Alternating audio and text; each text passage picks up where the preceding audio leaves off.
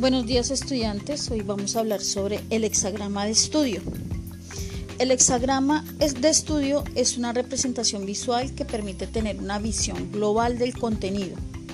En él se combina la representación gráfica, ya sea un mapa mental, un mapa conceptual o un gráfico de estudio que usted quiera elaborar dentro del texto.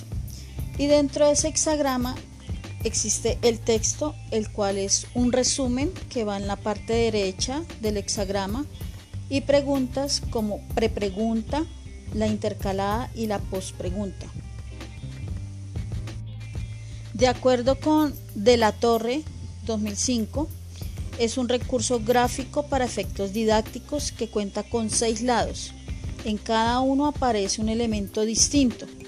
Así, en la parte superior central se encuentra el título o tema del hexagrama.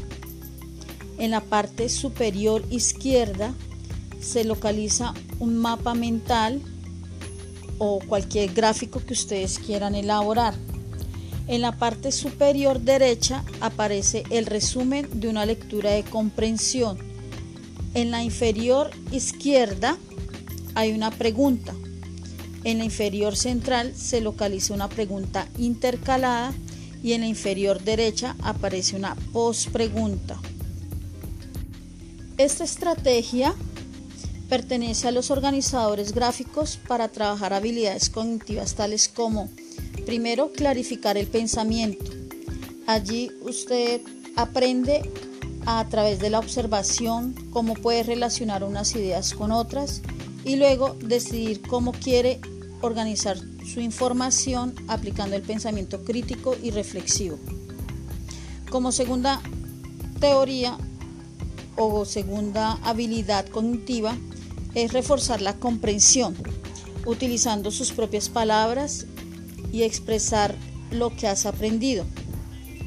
Como tercera habilidad se utiliza la integración del nuevo conocimiento en esto debes hacer uso de organizadores gráficos, el cual permite relacionar conceptos e ideas, hacer interpretaciones, resolver problemas, diseñar planes y otros.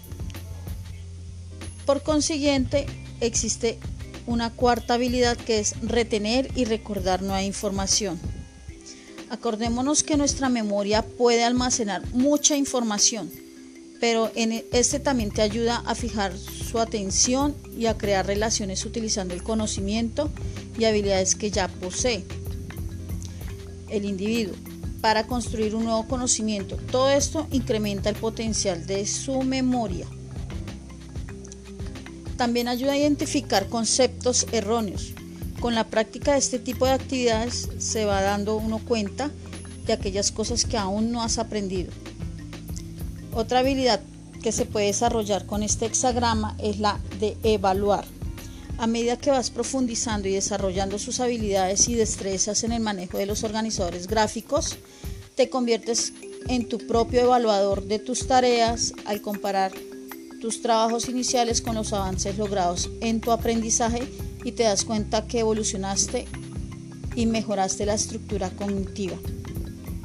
Y por último, eh, desarrollas habilidades de pensamiento de orden superior, utilizando herramientas que orienten su pensamiento, en donde ustedes pueden lograr organizar la información de manera efectiva.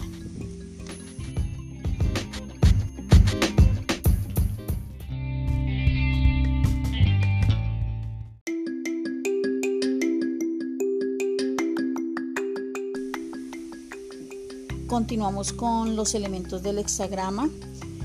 El hexagrama constituye un instrumento que permite adquirir conocimiento sobre el propio conocimiento y sobre cómo éste se construye y utiliza.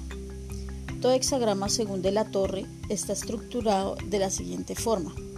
Primero, el título. Este apartado implica el tema general del contenido a desarrollar o estudiar. Como segundo punto tenemos el mapa mental, el cual permite generar registrar, organizar y asociar ideas tal y como las procesa el cerebro humano, para plasmarlas en un papel. Además ofrece un impacto visual que permite esquematizar la información analizada. Como tercer paso tenemos el texto. Radica en un proceso en donde el lector interviene activamente para interpretar la información que se lee, en función de la experiencia y conocimiento previo, aportando al aprendizaje significativo. Por ello, comprender equivale a construir puentes entre lo nuevo y lo conocido. Como siguiente medida tenemos las preguntas.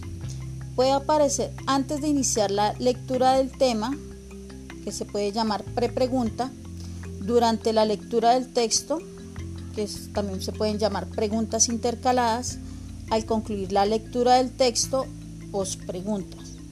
Después del hexagrama, estas pueden interactuar tanto con el resumen como con el mapa mental. La prepregunta se formula en función de los conocimientos que se va a aprender. Las preguntas intercaladas se formulan en función del contenido programático de lo que se está aprendiendo. Por tanto, estas servirán para practicar y reafirmar los conocimientos y la pospregunta se formula en función del contenido postgramático que ya se ha aprendido. Por tanto, estas servirán para consolidar los conocimientos referidos.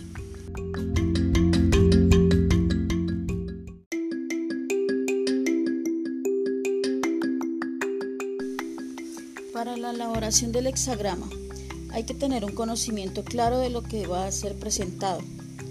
Trazar un hexágono en una página elaborar un mapa mental no tan, complejo del contenido. Elaborar tres preguntas. Primero se llama prepregunta. La segunda es la intercalada y la tercera es la postpregunta. Colocar el mapa mental y el resumen en la parte interior del hexágono. Poner las denominaciones en los lados del hexágono. El tema en el lado horizontal superior. El mapa mental en el lado oblicuo superior derecho. El resumen en el lado oblicuo inferior derecho. La pregunta intercalada en el lado horizontal inferior o base y la postpregunta en el lado oblicuo inferior izquierdo.